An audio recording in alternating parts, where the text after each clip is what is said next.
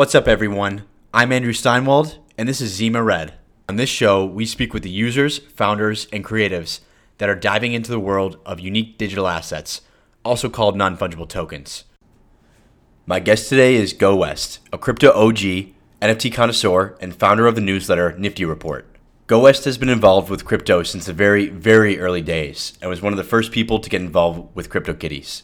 He brings a value investor mindset to the world of non fungibles and explains how he looks for assets with true longevity. It was an honor speaking with GoWest, and it gave me a great perspective on our ecosystem. When your boots are on the ground day to day, it's hard to see the bigger picture, but GoWest does an exceptional job of making me zoom out and realize that we are on the front lines of a massive paradigm shift. Please enjoy. GoWest. So thank you so much for coming on today, having a conversation about all things NFTs. So to get us started, I would love to hear about your background and how you first got involved in crypto and then the non-fungible token space. Sure. Yeah. Pleasure to be here, Andrew. Uh, we've chatted online quite a bit on uh, Discord, and uh, it's nice to have an actual uh, human conversation. And more than happy to share the story with you. I've just shared the story with my accountant, so uh, not the first time in in the last month. So happy to happy to tell some stories. Yeah, I got uh, I first got wind of Bitcoin way back in uh, October, September, October 2010 ish. Uh, I was just reading a random Reddit article. I thought it was kind of interesting. Uh, I think it linked over to the Bitcoin Talk forum, so I went over there and just saw I don't know some really excited kind of developers, people. I mean, this was this was very early, and they were all just trying to figure out how to make it work. I think there might have been an exchange at that point, but not really. I think I think this is pre Mount Gox. So if there was any exchange happening, it was it was mostly people just sending each other bitcoins for free just to make you know test to see if the system worked. And uh, I downloaded the Bitcoin wallet, and I had this old media PC that I wasn't really using for anything, so I, I loaded it up on there, and I just remember the CPU running for like at 100% for like two days straight. And I didn't, I had no idea what was going on. I'm guessing it was trying to sync with the blockchain, but it shouldn't have taken that long because it was only 2010. But I don't know, maybe the software didn't work that well back then. So I was just like, ah, this thing's gonna, you know, destroy my computer. So I just uninstalled it and forgot about it. Didn't really pay attention. And then June 2011 happens, and there's the first bubble and Bitcoin hits like thirty-two dollars US. My you know my personal background, I've been you know dabbling in, in investments since I was a teenager, since I was like 18, 19. I like to gamble here and there. You know, seeing something go from nothing to thirty-two dollars, like what that obviously got me interested. So, like, what the hell is this thing? And I didn't really hesitate too much, and I started I started buying some and I found an IRC channel with uh, I'm Canadian, so uh, found some other Canadians and, and who are selling bitcoins, and then we could do Interac cash transfers online through the through our banking system. So I started buying bitcoins at you know thirty two dollars US or so. You know it was in like the forties Canadian. Actually, I think the Canadian dollar was pretty strong back then, so it might have been in the thirties. Invested a few grand and then uh, watched you know the this is the the uh, the perennial Bitcoin story. Watched my money vaporize by ninety percent as it uh, crashed to two dollars. But I still I had a lot of faith in this thing. It made sense to me. I saw it as a really good speculative opportunity and and potentially something that could really be world changing. You know, really change the world of finance. So, and then uh, around the same time, I started a a blog. I'm a mechanical engineer by background, but I've I've always I don't know. I guess I, I, I like to write. So I was like, well, how can I, you know, help spread the message of Bitcoin? So I started a blog. Yeah, I remember writing. I did an interview with a guy named Bruce Wagner, old, old, you know, old Bitcoin people remember that guy, total, total fraud. And I would write four or five posts a day. Like I, I went crazy with it. And I remember writing one. It was around Bitcoin. It was still around like three or four bucks, and the total market cap was about thirty million dollars. I remember. I remember the title was like why is Bitcoin Bitcoin's market cap 30, 30 million dollars? Makes no sense. This is this is the most important one of the most important inventions ever. And just and just like why aren't people getting into this? Then 2012 happened and I think it maybe got up to about 10, 12 bucks. But what happened over the course of 2012 is I got bored. right? I'm I'm expecting like this big rebound, and as the months wear on, and you know, kind of feels like what's happening in 2019 right now.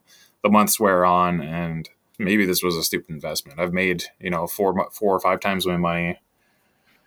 Maybe it's time to cash out or spend it on something or what. So, so in 2012, kind of this was kind of the first iteration of ICOs, if you will. There was something called the Global Bitcoin Stock Exchange. The Global Bitcoin Stock Exchange was the GLBSE, and what it was is just it was like mining startups. It was people starting up projects related to Bitcoin that were looking for funding, and I ended up just investing thousands of bitcoins into into these really sketchy projects. And these were startups.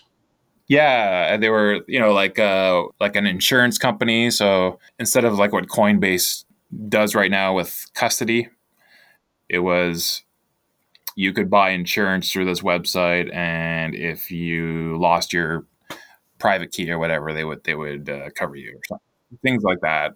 Or one of them was uh, zero confirmation service. So like people weren't accepting transactions until they had six confirmations, which was the standard. So what these guys would do is they would be the middleman. They would ensure your transaction goes through at zero confirmations, and then they would guarantee to the the person receiving the, the bitcoins that they would guarantee that the transaction was was valid and that they get their money. So there was a middleman, and they would take a fee. And it was all it was all kind of you know the interesting propositions. And needless to say, all that all those bitcoins vaporized.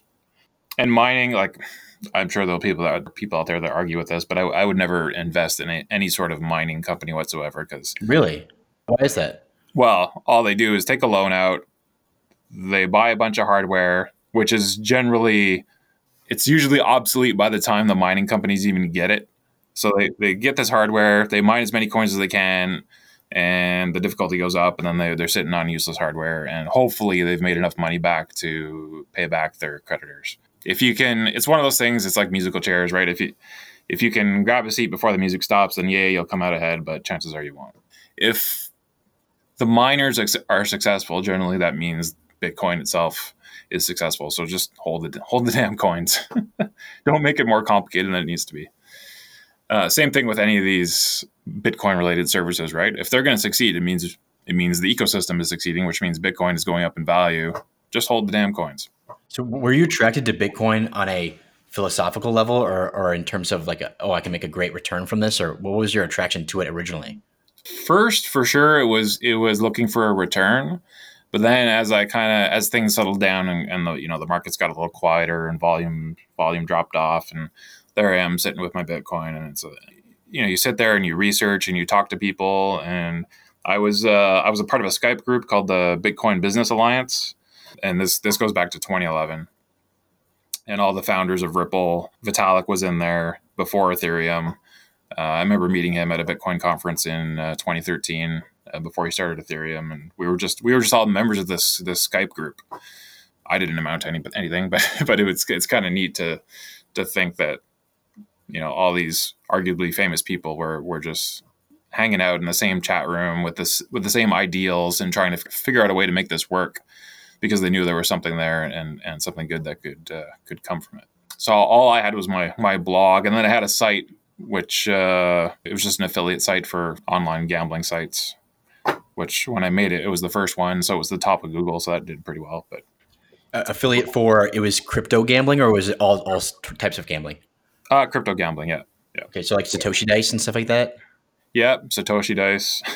yeah, there's a there's a if, if you search for my uh, alias on um, Bitcoin Talk, you'll come across a conversation between me and Erik Voorhees where I I think I de- deposited like I invested or, or spent whatever whatever verb you want to use 600 bitcoins in Satoshi Dice and I was up like 2500 bitcoins and I I mentioned it in in Bitcoin Talk I'm like hey hey check this out I'm kicking some ass and Eric responded with uh, I want you to die, or I hope you die. I think is what he said. Wow, jokingly, but uh, anyway, of course, of course, I gave it all back because that's what happens with Satoshi Dice. But it was fun. But yeah, I'd refer people to sites like that and get a little, little, little revenue that way. And and quite honestly, the only reason why I still had any Bitcoin by the time the 2013 bubble happened was because I had this this revenue coming in because basically all of the Bitcoin that I had I had held on to as as an investment I had spent in one way or another. I know people listening to this will be like, you know, Bitcoin was 20 bucks or 30 bucks and you just you didn't hold on to it? Like what, what were you thinking? I know it's really easy when it's $7000 to look back at six years ago and think to yourself oh man why obviously you should have just held on to it. But back then there was nothing there was no inclination that it would ever i remember thinking very distinctly having the, the thought that bitcoin going to $100 was was absolutely impossible like maybe one in a million chance. Um, it was just going to take such a a crazy amount of interest and investment for that to happen. But sure enough, it did. Ended up going to $1,000 in 2013. But having jumped in mostly at, you know, below $3 and seeing it go to 10 or 12, that's a pretty good return on return on investment. So, you know, keep that in perspective.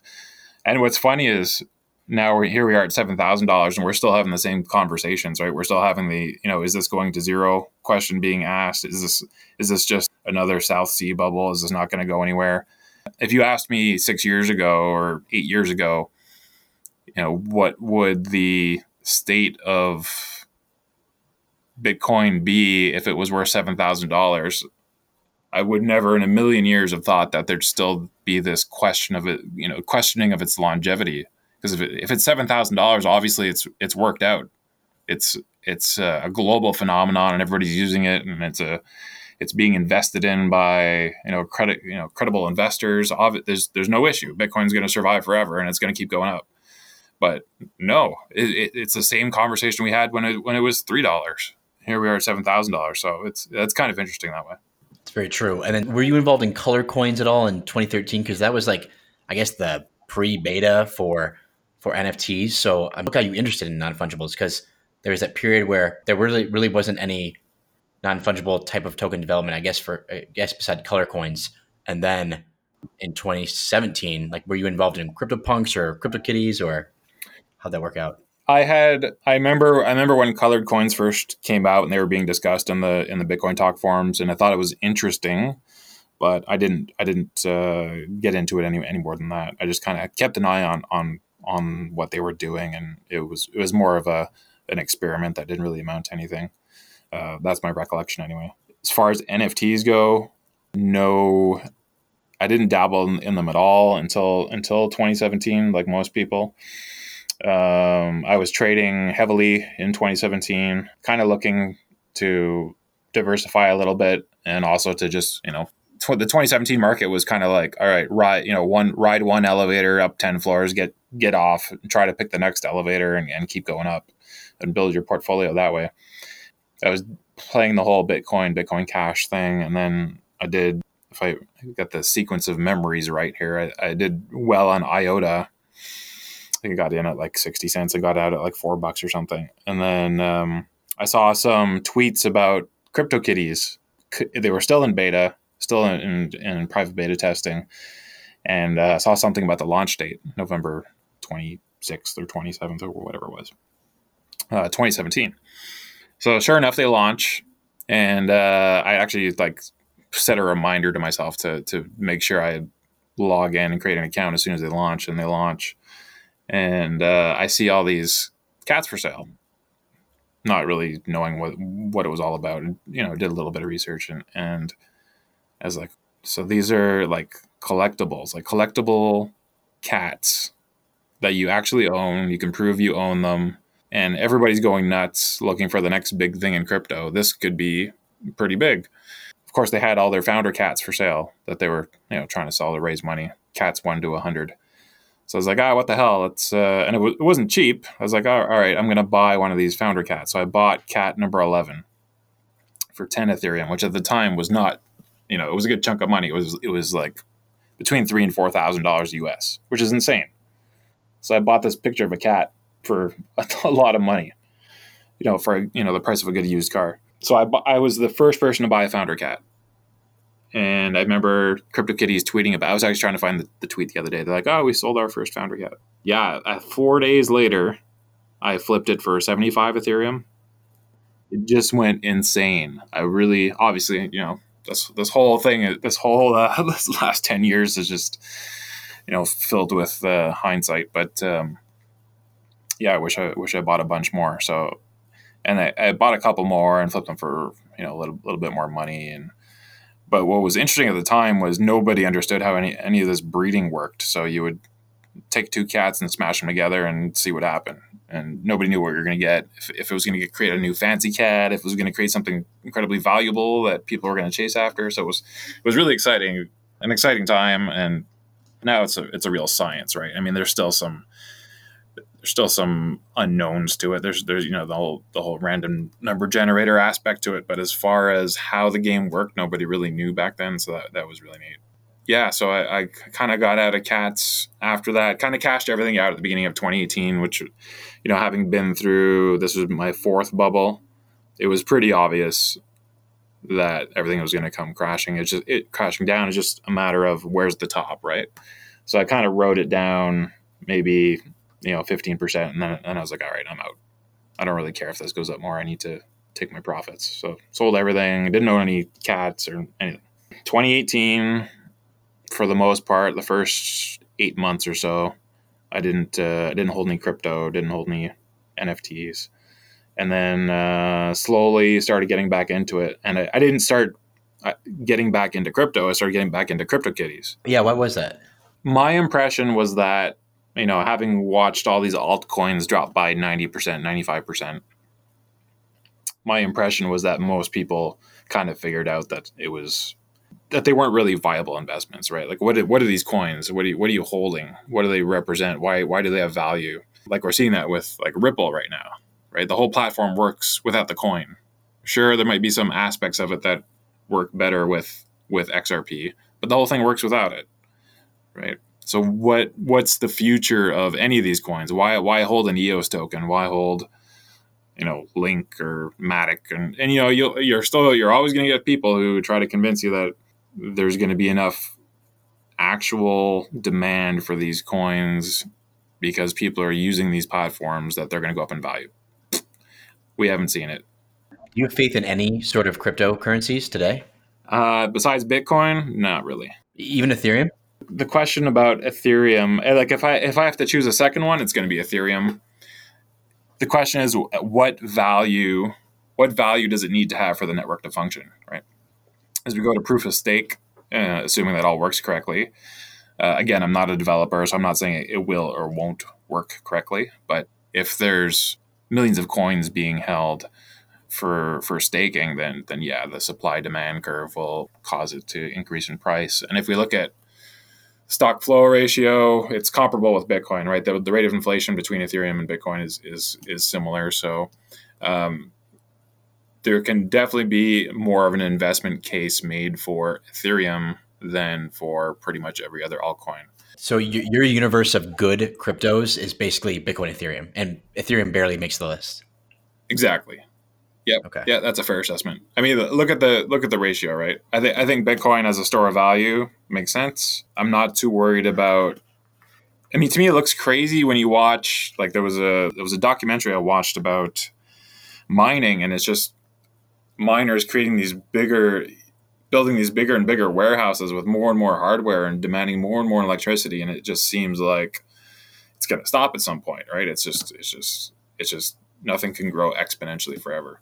So I think we'll see Bitcoin move to a different type of algorithm, or you know maybe it'll get so big and become so important, and this could happen simultaneously with some sort of systemic issue in the traditional banking system that maybe governments will get behind mining or that sort of thing and and sustain that's a that really so bold I, I, could see that happening to say that you think it's possible that bitcoin could change its consensus algorithm so you think it's possible that Bitcoin could move to like proof of stake or something?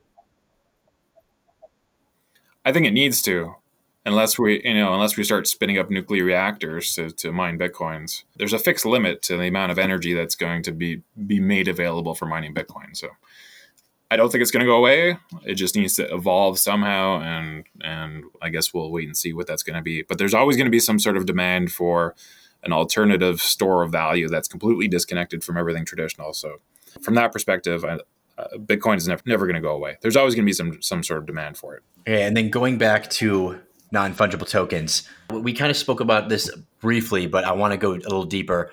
What is it about NFTs that makes you continue to participate in this kind of economy and in this social? It is kind of a social. There's definitely a social aspect to it. But what is about NFTs that makes you participate in this? Right. Uh, full disclosure: right now, I hold almost zero cryptocurrency. Just kind of waiting for things to settle out. But I hold a lot of NFTs. I feel like NFTs are outside of the store value case for Bitcoin, I feel like NFTs are one of the first true use cases for cryptocurrency because you you're actually holding something tangible, not in the physical sense, but something that has that you can see is scarce. You can prove the ownership. You can prove the provenance of it, especially when you look at things like art uh, you can see how how crazy the entire digital NFT art ecosystem is going right now. It's just it just makes so much sense, especially when you include the smart contract aspect of it. The fact that artists collect a commission every time their art is resold It's just it's incredible. You can see if you just hang out on Twitter the number of new artists that are coming into the system right now and, and trying to sell their art. It just makes sense for them. So yeah, NFTs in general. I mean, I'm 40 years old. I started gaming like everybody else my age, you know, on Nintendo and whatnot. And the first online game that I was big into was Ultima Online. And of course, you had swords and armor and all sorts of all sorts of digital assets that bought and had value and would go up in value because if there was demand for them, but you didn't own them. You didn't own them outside the game. They didn't exist outside the game. You could, you know, sell them on eBay even though that wasn't really allowed, and you know, collect the money in the game, you know, the gold coins or whatever. I mean, that was my first taste of of owning something digital in a game, and because of that, because of that experience, and obviously other people are, are you know have experienced that over the last 20 years there's obviously a need and a demand for that sort of thing. So to be able to own it outside of whatever ecosystem the you know whatever game you're playing or and to be able to trade it without any limitation or that sort of thing uh, i mean it's just the, the sky's the limit as far as what can be done so i find it extremely interesting from from that perspective. And then when you get into things like decentraland and CryptoVoxels and owning digital land it's just it's really interesting stuff. And i, I think um, there's an excellent investment case. But outside of that you know, even if you're just an enthusiast, if you're a stamp collector, or you know, maybe you were a, a, magic card collector or something like that, or you know, even hockey and baseball cards, like we all were when we were, you know, in the in the '90s and in the '80s and before. If that's just something you like to do as a hobby, well, this is this is where you need to pivot to because it creates this huge global market case. It, it takes away any risk of fraud. Uh, you can prove scarcity it's just it's really it's really compelling. So yeah, you had Ultima, you had World of Warcraft, you had all these different online games, and they're very popular, etc. Uh, but they were these closed ecosystems. But now because these non fungible tokens are trading on a blockchain, which is essentially like a already built financial system plugged into it, and that's interoperable. You're seeing that the potential for the non fungible token market is just it's basically like combining every single game together. Is that kind of like what you think? I think it's going to be the new standard for a collectible period. Anything like comic books, baseball cards. I mean, look at MLB crypto. I mean, obviously they're having their struggles. Maybe, you know, maybe the the way they they went about it wasn't right. But it's to me, it's just going to be the new standard for anything collectible. Period. Even physical goods, you think will, will have a digital token component to them.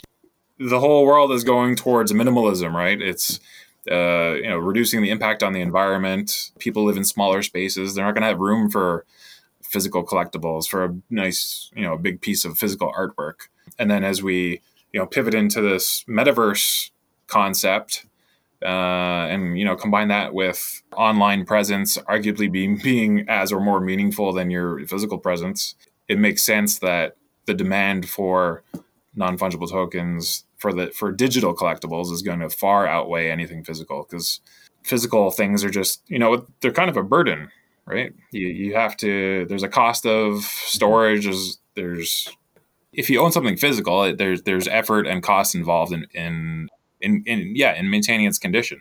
So something digital, it's funny like with CryptoKitties, if you if you breed them, then then their condition deteriorates, you know, in in a, in a virtual sense. And so there's there's aspects like that. But if you could hold, uh, let's say you know Marvel comes out with an NFT version of some comic book, that would be far more, you know. Don't you think there would be a huge demand for something like that? Undoubtedly, would it? It would be, yeah, it would be insane. It would be absolutely insane. And imagine they said there's only hundred. You know, we're gonna create issue one of you know some new character comic book, and there's only gonna be a thousand of them. Go like holy cow! Can you imagine? Mm-hmm. We're getting excited about you know CryptoKitties. What's you know what's the what's the provenance of crypto CryptoKitties? Well, besides the fact that they're the first token of their kind, and they were the first one to go viral. I mean, there's no real provenance there, but if you if you start if you get these these existing media companies coming in and creating their tokens, which we're seeing now, the demand for those is going to be excessive. Mm-hmm. And then I think what you'll see from that is you'll you'll have hardcore collectors see these things and they'll be like, all right, well, what's you know what came before that? You know, what's what's older than that? What's what has more collectible value? And then they'll start looking at things like crypto CryptoKitties and CryptoPunks and all these NFTs that are coming out now or came out in the last two years. I think from a collectible aspect, they're going to have a lot uh, a lot more value. When you're looking at different non fungible token projects, is there kind of a framework that you have uh, like a mental framework or investment framework or something that you have to be like, okay, this is a this is a stellar project, or oh, okay, this project is no good. I'm not to put a dollar into this. Like, how do you look at things? My first, uh, obviously, CryptoKitties was the first one I got into, and then I started looking at. For me, it was it was kind of age and provenance. So, uh, what came before CryptoKitties? Well, CryptoPunks. Well, I got to have some CryptoPunks because they're those things are obviously super collectible. They were the first ones you know, there's obviously things like rare Pepes and and and other you know pretty obscure NFTs before that. But uh, so I look at age, and what's really cool is you can see when exactly you know the, to the second when when that NFT was created. So I like things that are old, old being 2017. I like projects that are associated with developers that have some sort of you know good reputation. So that's why I like uh, CryptoKitties because they're not going anywhere. You look at all the, the venture capital that's being invested in them, and, and their team is is uh, pretty phenomenal. I put some money into Autoglyphs because they're the you know that's Larva Labs. They're behind uh, CryptoPunks. And then the other thing that interested me was Decentraland and, and CryptoVoxels. Going back to the whole metaverse concept, I'm not a big sci-fi person, but you know I read Ready Player One, and it's it seems inevitable that that sort of platform will exist in the future. I think what happens is we we we keep getting ahead of ourselves, trying to bring it to fruition earlier than it can be because the virtual reality technology isn't really there yet. But it's starting it's starting to come. Even playing around in these in these worlds in browser is pretty compelling, and we're seeing some pretty interesting stuff with with CryptoVoxels. The whole art uh, crypto art genre and the way that those two are, are meshing together is is pretty neat. And Decentraland is kind of going at it from a from a more traditional angle. So Voxel's kind of you know, it's a one man show, so they're they're just kind of selling land as they go and developing as they go, but it's completely accessible uh, throughout the whole process. Where D- DCL is trying to release a, a, more more polished product before before everybody else can use it. So it'd be interesting to see which one has more success than the other? Is there room for is there room for multiple platforms in the future? I'm not sure about that. I think you're going to have one that really stands out and becomes the, the one that's more the most in demand, kind of like Facebook is today, right? There's no real other competitor as far as you know that kind of social media goes. Even if these worlds have, let's say, teleporters to to each other or something very easy to flip to and from each one, you think that there's going to be a dominant one just as there's a basically just one dominant social media provider? Obviously, it's going to be easy to teleport between two different platforms, but uh, if they're sufficiently diverse in how they market themselves, I think you'll just have people drawn toward one or the other. There's not going to be the people aren't going to want to teleport to the other one to the other one because it doesn't have you know A or B or C aspect to it, which makes it interesting. So you mentioned CryptoVoxels and and how the crypto art scene is really blowing up, and it's really interesting to see how the the artists are flocking to CryptoVoxels because they can showcase all their NFT art. And as you just mentioned, that you think that there could be some different metaverse type worlds that have different focuses. So CryptoVoxels could be the art kind of focus, and then Decentraland could be the the game focus or whatever. What do you think about that? Do you think that people will flock to one or the other, or do you think that because artists are there or games are in Decentraland or whatever, that other things will expand from that? Well, it's interesting because because voxels is really sort of a it almost feels like a grassroots, you know, user driven uh, development process and it's very compelling that way and it, and it's extremely it's super popular and it's just continuing to to grow in that regard and you're finding users actually wanting to lend their time and energy into the to the development process to make it better and better whereas DCL and I, am not I, I, don't have my finger on the pulse of, of uh, decentralized development but it's more of a you know a corporate type environment where you have you know their team of developers and they're developing their own their product behind closed doors and eventually they'll release it to the public and, and let everybody use it. It's almost like open source versus closed source sort of thing. It seems to me that the first approach is just naturally going to be more popular.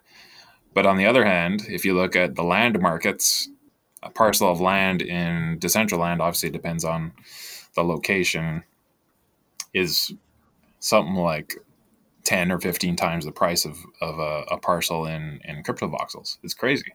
What's driving that demand? I think in CryptoVoxels, or sorry, in in, uh, in Decentraland, people are buying up land with the intention to somehow profit off of it, to, to run a business, to create money from the land. Whereas CryptoVoxels, it's people are just buying their space in the universe so that, that they can that they can personalize kind of like you know like a like their facebook wall back in the day or their myspace page or that sort of thing so on the one hand you have end users buying land for their own personal expression and and you know just enjoy themselves and then on the DCL side of things you have people making investments from a business perspective so it's probably not even doesn't even make sense to compare the two. It's it's the the similarity ends at a land market, and beyond that, it's almost two different. They're trying to do two completely different things. It's really interesting that you say that there you shouldn't really compare the two because I feel like a lot of people say that they're competing, but you're actually correct in that they're going after it's essentially different target audiences completely. So I, I do not know a lot of people that own any significant portion of CryptoVoxels land and then also Decentraland land. It's kind of one or the other. But that's a really interesting uh, point you bring up. And kind of going into that art NFT art market, we're looking at the past what month or so. Super Rare and other NFT art projects, mainly Super Rare, have just really been on fire. And I wonder if that's because people are suddenly waking up to wow, this this digital art is the best, and you know we can you have wide distribution and you have provenance, like you mentioned, or is it because that there are some large NFT whales, large whales coming in and, and purchasing up uh, a lot of this stuff. And in turn, that also brings more people to the NFT art market. So it's kind of, you're adding liquidity, but then if you bring in more liquidity, people are attracted to that. So but what are your thoughts on kind of the NFT art market and also how whales can affect NFT art market plus NFTs, NFT communities in general? Obviously, uh, there's the two ends of the the spectrum as as far as investment goes. There are a handful of whales that are that are definitely driving that market. We saw the the most expensive art on Super Rare go from feels it feels like it was just a couple weeks ago. The most expensive one was like seven seven point seven ETH or something like that, and then one sold in the last week for I think seventy.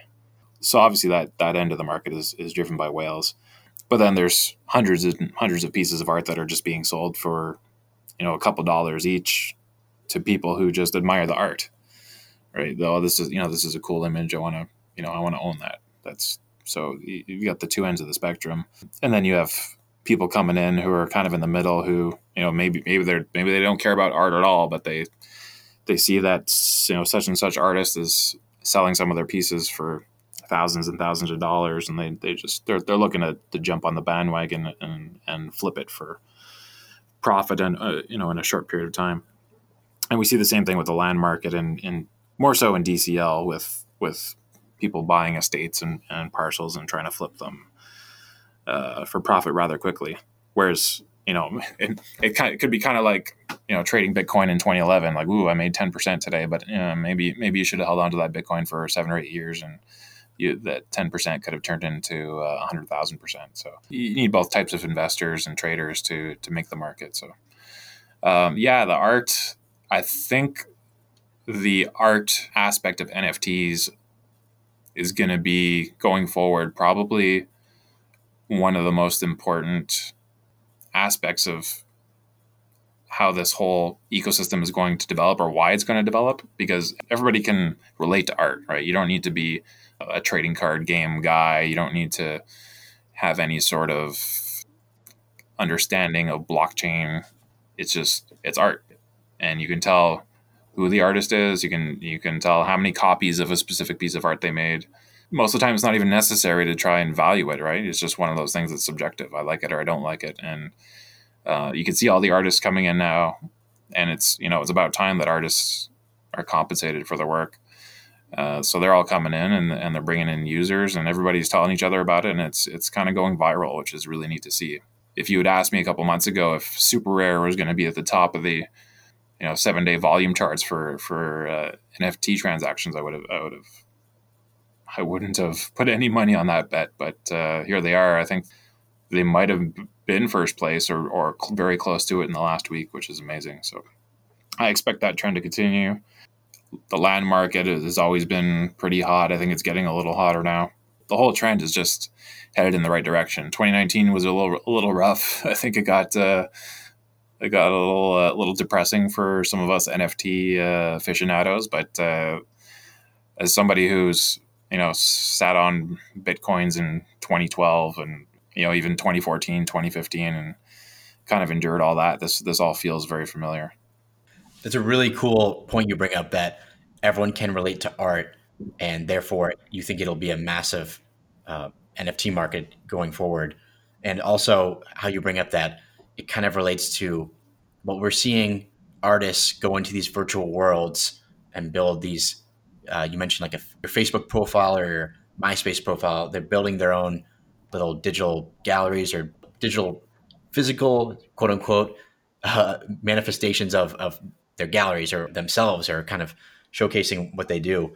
I think that we're seeing this the NFT space kind of combined and feed off of each other, which is really really interesting because if you have all these projects kind of working together in a sense that would be that becomes extremely powerful so i want to know your thoughts on blockchain based digital assets versus normal digital assets like a fortnite skin or like a world of warcraft sword or something like that seems very obvious to me which you know which direction we're going to be headed in i think if you can't own digital assets outside of whatever ecosystem you first acquired them in, then there's not going to be any demand for that.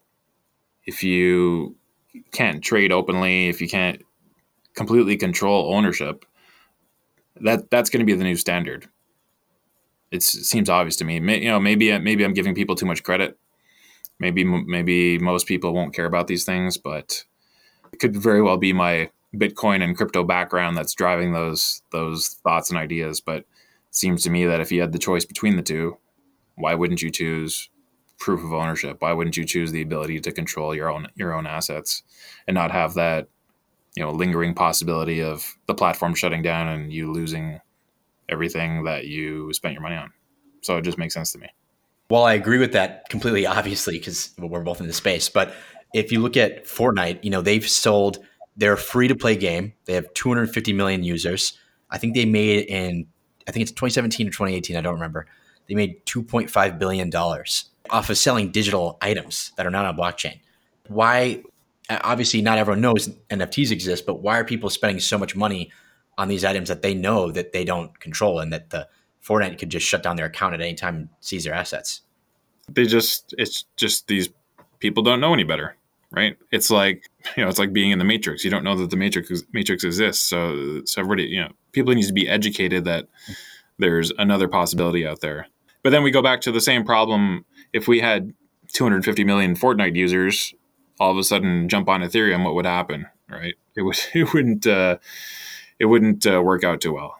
So we're kind of we're kind of in this at this stage where blockchain technology is although we're not you know right now we're not pushing the limits of Ethereum, but if there was some sort of surge of interest all of a sudden, like there was at the end of 2017, where CryptoKitties actually completely overwhelmed Ethereum and made it completely unusable for developers and users for any other any other apps, any other dApps, everybody would just give up on it. So we're kind of in a holding pattern right now where the technology exists and it makes sense and seems to me it's compelling enough that everybody's going to want to switch over to this new standard, but the technology can't handle it yet. So, and maybe that's why you know Axiom's coming out with their own uh, their own blockchain. They're coming out with Flow uh, next year, conceivably, uh, to try and address some of these issues.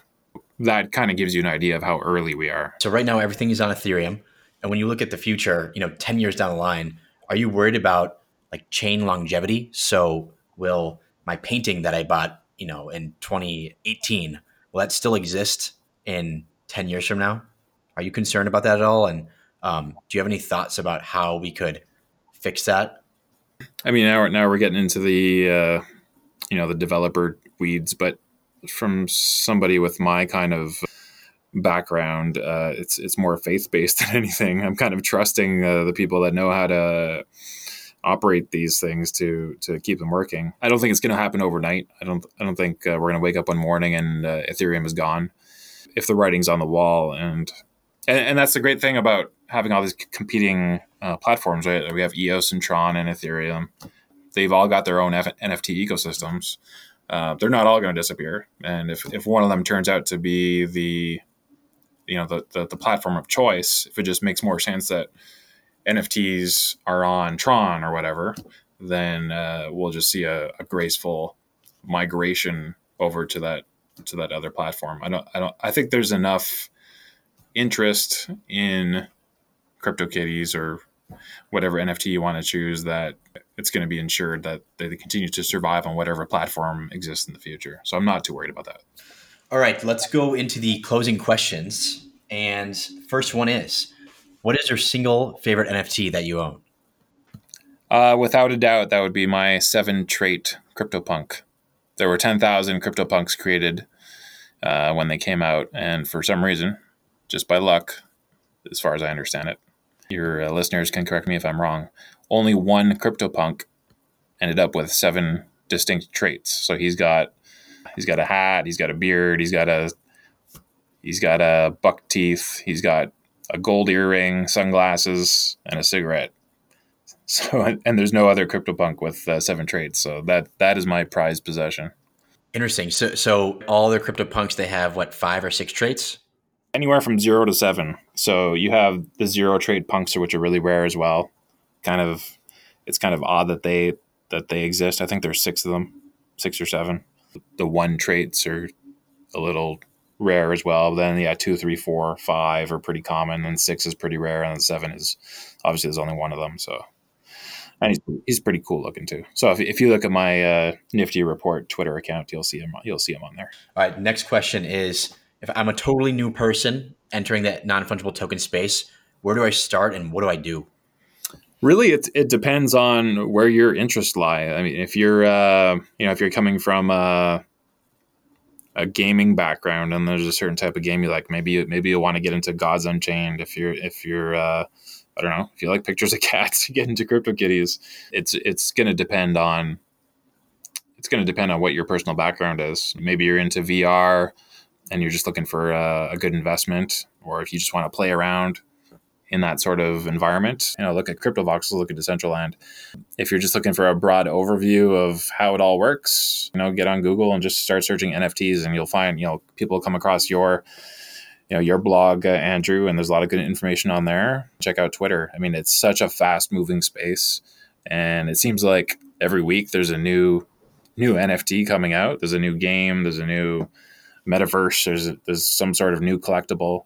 We got Nike putting shoes on the blockchain. We've got Microsoft uh, issuing NFTs as rewards to uh, to their users. I mean, it's it's uh, every week there's something new coming out. So just uh, keep an eye out for what interests you. And um, if you're st- starting way back, if you don't even know what uh, blockchain technology is, if you don't know what crypto is, then obviously that's going to be your starting point. But um, between obviously it depends what country you're from, but you know, Cash App and Square or Coinbase, it's pretty.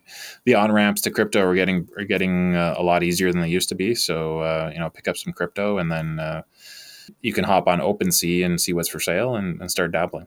Awesome. This next one is a little bit broad, actually quite broad. What is something you'd like to see happen to the NFT ecosystem, or something that you think needs to happen?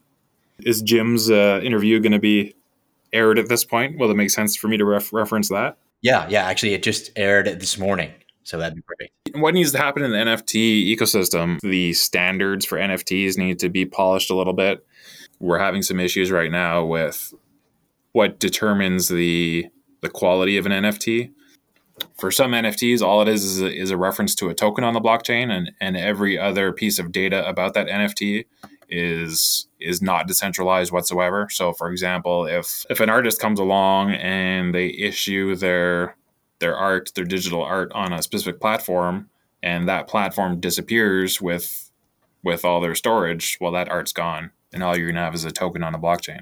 And this goes back to the capabilities of, of blockchain as it stands today. There just there is we don't have that ability to store a detailed image file on on a blockchain. It's just it just takes up too much room, and it would cost too much money in, in terms of transaction fees. That's the big development and evolution that needs to happen over the coming two or three years, which I think is uh, it's obviously on its way. That's where that's where all the development is going. Um, so until that until that can happen, and then th- therefore allow the standards to be finalized, um, we're going to be kind of in a we're going to be kind of stuck as far as NFT development goes, and we might find that we're kind of sitting around twiddling our thumbs, waiting for that to happen before the masses can really come in and and, and uh, adopt this.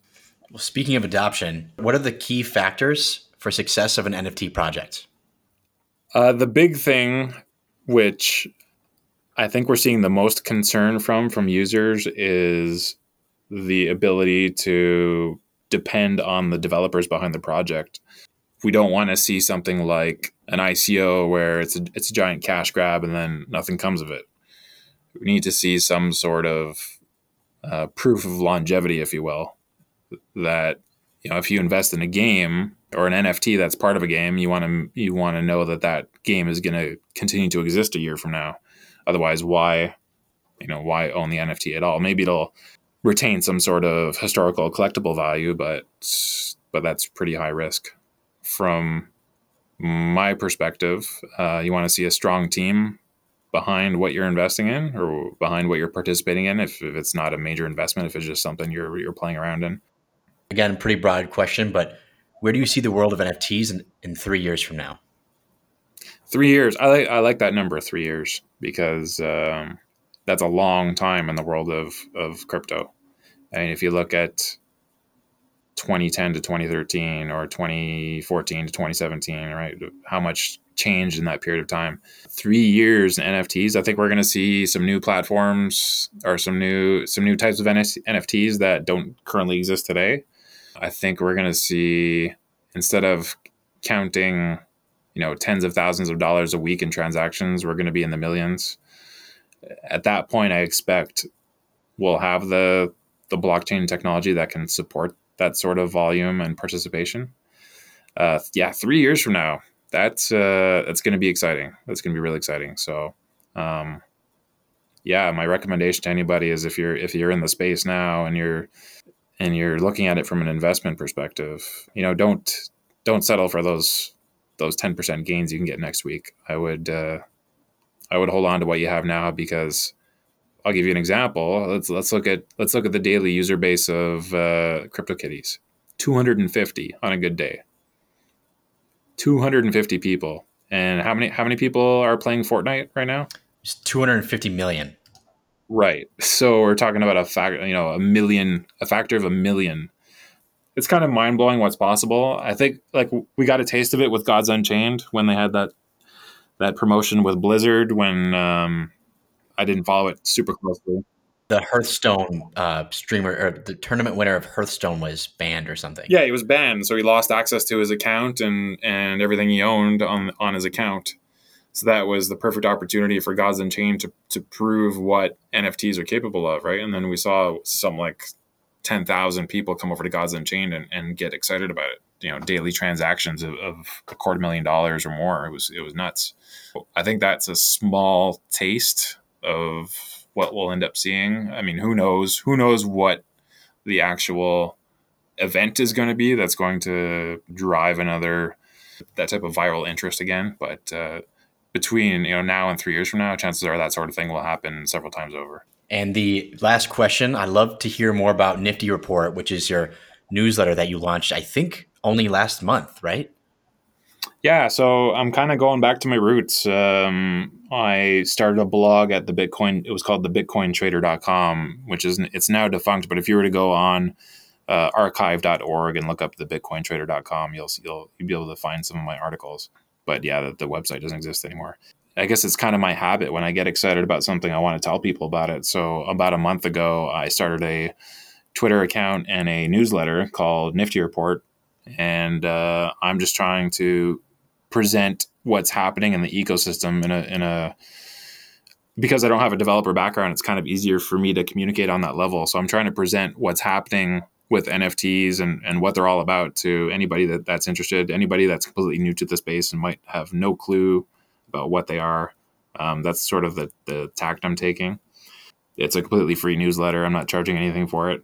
You know, if I end up with hundred thousand subscribers, maybe I'll maybe I'll try to to you know monetize it in some aspect in the future but for now it's completely free and obviously the twitter account's free so it's um, yeah i'm just really excited about it and i want to tell people about what's going on so that's what that's what i'm doing is it mostly market updates or is it mostly kind of researching different projects or uh, is it kind of a, a mixture of all this stuff it's a mixture um, i'm i'm leaning more towards what's going on in the market but i also want to i'm kind of using it as a motivator to get myself more interested in in NFTs that I wouldn't really dabble in. Um, I'm kind of I don't want to say maxed out as far as investing in NFT NFTs goes, but I've, I've kind of I'm not really investing anymore right now. I'm kind of sitting around waiting to see what happens, but I still want I'm still curious about you know what these new these new games are and what these what these new tokens are and what they're doing with them and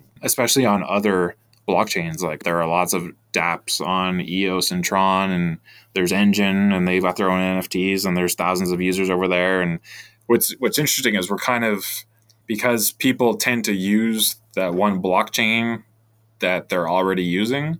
There's a gap there. There's there's a wall. Nobody's really, or very few people are dabbling in in both. I'm gonna try and force myself to get over to those other blockchains and figure out what's going on over there and what those people are interested in and, and what they're doing. If there's an investment opportunity over there, or just I'm just curious about what those. It's almost like they're alien people. We, we don't even we don't even follow each other on Twitter. It's it's it's very strange. So it kind of makes you think like in the future, are we all going to are we all going to lean towards one blockchain? Is there going to be a one winner, or is it is there going to be like Windows and Mac and Linux, and there's just going to be you know different operating systems that all succeed in one way or another. It's it's kind of interesting. So so I intend to to keep exploring exploring. Awesome. So it sounds like I can just subscribe and basically do a lot of the homework for me, and I can just re- re- read the pure information. So it sounds pretty ideal.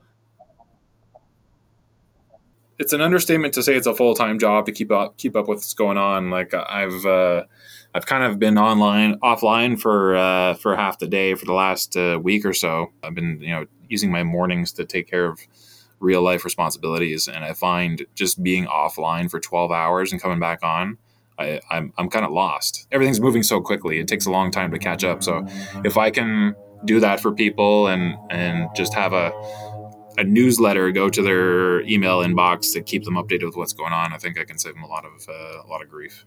Perfect. Well, thank you so much, GoWest. I'll definitely link that newsletter and the Twitter below in the uh, description of the podcast. Thank you so much for this. This has been an awesome conversation. Yeah, thanks, Andrew. Uh, yeah, once again, nice talking to you, and uh, I'll see you on Discord. Hey, everyone. Stay tuned for more episodes of the Zima Red podcast and subscribe to the Zima Red newsletter for more info on all things NFTs. Thanks so much for listening.